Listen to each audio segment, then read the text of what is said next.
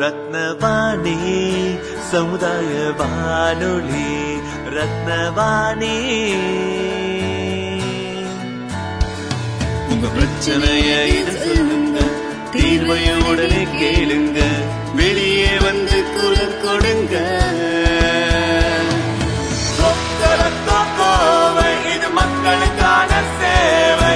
அற்புத தெரிஞ்சிக்கோ, தமிழில் சொல்றோம், புரிஞ்சிக்கோ. ரத்னவாணி சமுதாய வானொலி. ரத்னவாணி. ரத்னவாணி 90.8 சமுதாய வானொலி ஒலிபரப்பு கோவை ஈச்சனாரி ரத்தினம் கல்லூரி வளாகத்தில் இருந்து ஒலிபரப்பாகிறது.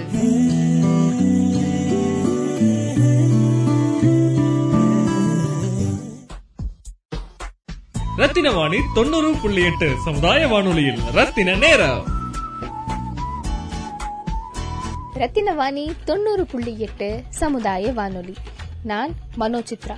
இன்று ஜனவரி 29 2021. இன்று தேசிய செய்தித்தாள் தினம். ஒரு செய்தித்தாள் என்பது மக்கள் மத்தியில் தகவல்களை பரப்புவதற்கு மிகவும் சக்தி வாய்ந்த ஊடகமாகும். நம்மை சுற்றி என்ன நடக்கிறது என்பதை நாம் அறிந்து கொள்ள வேண்டி இருப்பதால் தகவல் என்பது மிகவும் முக்கியமான விஷயமாக இருக்கிறது. எவ்வளவுதான் போக்குகள் மாறினாலும் காட்சிகள் மாறினாலும் ஒரு செய்தித்தாளின் முக்கியத்துவமானது பெரும் மதிப்பிற்குரியதே. இந்தியாவில் முதலில் செய்தித்தாள் என்பது ஹிக்கியின் வங்காள வர்த்தமானி என்று சொல்லக்கூடிய ஹிக்கியின் பெங்கால் கெசட் என்னும் செய்தித்தாளே ஆகும். இது கல்கத்தா பொது விளம்பரதாரர் என்றும் அழைக்கப்படுகிறது. இது 1780 ஜனவரி 29 அன்று கொல்கத்தாவில் அச்சிடப்பட்டது.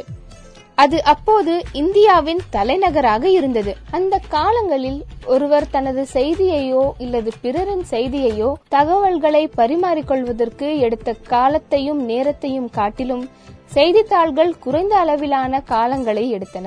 மேலும் ஒரு தனிநபரை கொண்டு நாம் தகவல்களை தெரிவிப்பது என்ற முறையை கடைபிடிக்கும் பொழுது அது மிகப்பெரிய கால தாமதத்தையும் தனி மனித சிக்கல்களையும் கொண்டு வருவதாகவே இருக்கிறது. ஆனால் ஒரு செய்தித்தாள் என்பது பல மக்களுக்கும் ஒரே நேரத்தில் சென்றடையக்கூடிய ஒரு எளிய வழிமுறையாகவே அந்த காலங்களில் பின்பற்றப்பட்டது.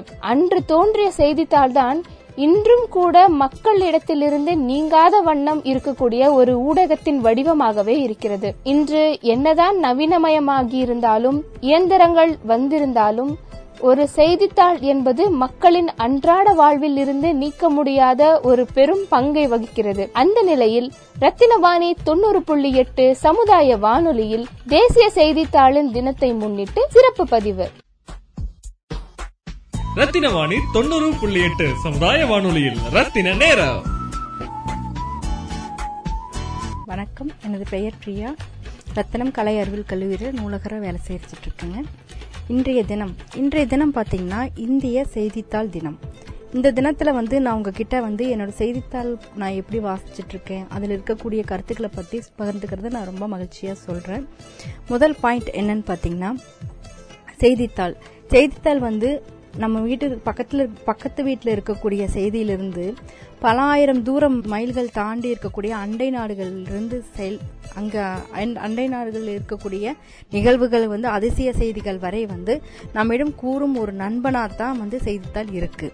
இதை நான் ஒரு எல்லாத்துக்குமே ஒரு பெருமையான விஷயமா தான் சொல்றேன். ஏன்னா அங்க வெளிநாட்டுல நடக்கக்கூடிய ஒரு சின்ன சின்ன செய்திகளாகட்டும் நல்ல செய்திகளாகட்டும் நமக்கு ஒரு நல்ல ஒரு இதுல போட்டோக்களோட அதுல இருக்கக்கூடிய உண்மைகளை அனைத்தும் நம்ம மனதுல பதியிற மாதிரி அவங்க அங்க எடுத்து நமக்கு அனுப்புறதுனால அந்த செய்தித்தாள் ஒரு நண்பன் அப்படிங்கிற சொல்றத நம்ம ரொம்ப சந்தோஷப்படணும்.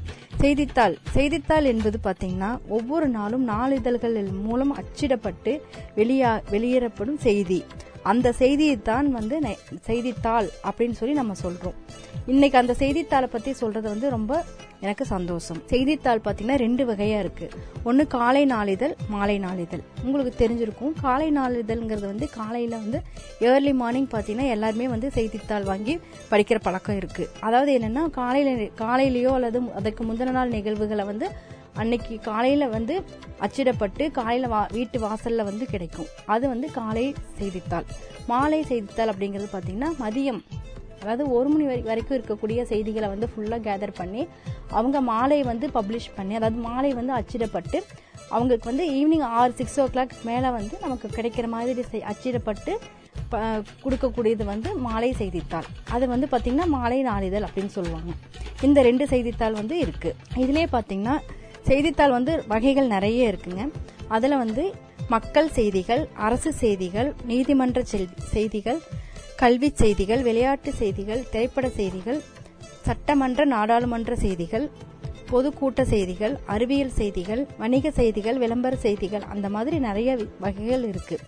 அது தவிர பாத்தீங்கன்னா விளம்பரங்கள், இறப்பு, வேலைவாய்ப்பு, இந்த மாதிரி செய்திகள் இருக்கு. இது எதுக்குன்னு சொல்லி பாத்தீங்கன்னா செய்தித்தாள் வந்து இப்ப யாருமே வாங்கறதே இல்லைங்க. எனக்கு தெரிஞ்சு பாத்தீங்கன்னா எல்லாருமே இன்டர்நெட், வாட்ஸ்அப் அந்த மாதிரி எல்லாமே யூஸ் பண்ணி அவங்களோட செய்திகளை வந்து பகிர்ந்துக்கிறாங்க.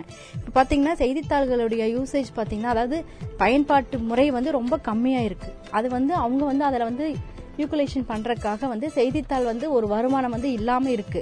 அந்த செய்தித்தாள் வந்து ஒரு வருமானம் வாங்கறதுக்காக பாத்தீங்கன்னா திருமண செய்திகள் மற்றும் இறப்பு செய்திகள், வேலைவாய்ப்பு செய்திகள் போடும்போது அவங்க கிட்ட வந்து அந்த கம்பெனிஸோ அந்த மாதிரி அவங்க கிட்ட இருக்கும்போது வாங்கும்போது அவங்க கிட்ட வந்து ஒரு பார்ட் அமௌண்ட் வந்து வாங்கிக்கிறாங்க. அப்ப வந்து அவங்களுக்கு வந்து அது வந்து ஒரு பேலன்ஸ் ஆகுது. ஸோ அதனால வந்து அவங்களுக்கு அது வேற ஒரு இன்வெஸ்ட்மெண்ட் அப்படின்னு கூட சொல்ல முடியாது. எப்படி சொல்றதுன்னா ஒரு வந்து அதாவது நட்டம் இல்லாம போறதுக்கு அவங்களுக்கு ஒரு வாய்ப்புகளா தான் இருக்கு. அதனால அதை வச்சு அவங்க வந்து வருமானத்தை வந்து ஈட்டிக்கிறாங்க. அது வகை. அதுக்கப்புறம் பாத்தீங்கன்னா இதுல வந்து செய்தித்தாள் இன்னொரு விஷயங்கள் இருக்கு. தலையணங்கம் சொல்லுவாங்க. அது பாத்தீங்கன்னா உங்களுக்கு செய்தித்தாள் எல்லாரும் வந்து படிக்கிறவங்களுக்கு அது கண்டிப்பா தெரிஞ்சிருக்கும். அந்த தலையணங்கம், வாசகர் கடிதம், கேலி சித்திரம், கதை, ஜோதிடம், இதுவே பாத்தீங்கன்னா ஒவ்வொரு செய்திகளுமே மாநிலங்கள் வாயிலாகவும் வெளிநாடு அந்த மாதிரி நாடுகள் வாயிலாகவும் தனித்தனியாக பிரிச்சு விளையாட்டுத்துறை ஒவ்வொரு துறைக்கும் தனித்தனியா வந்து ஒவ்வொரு பக்கங்கள்ல அதோட செய்திகள் வருது.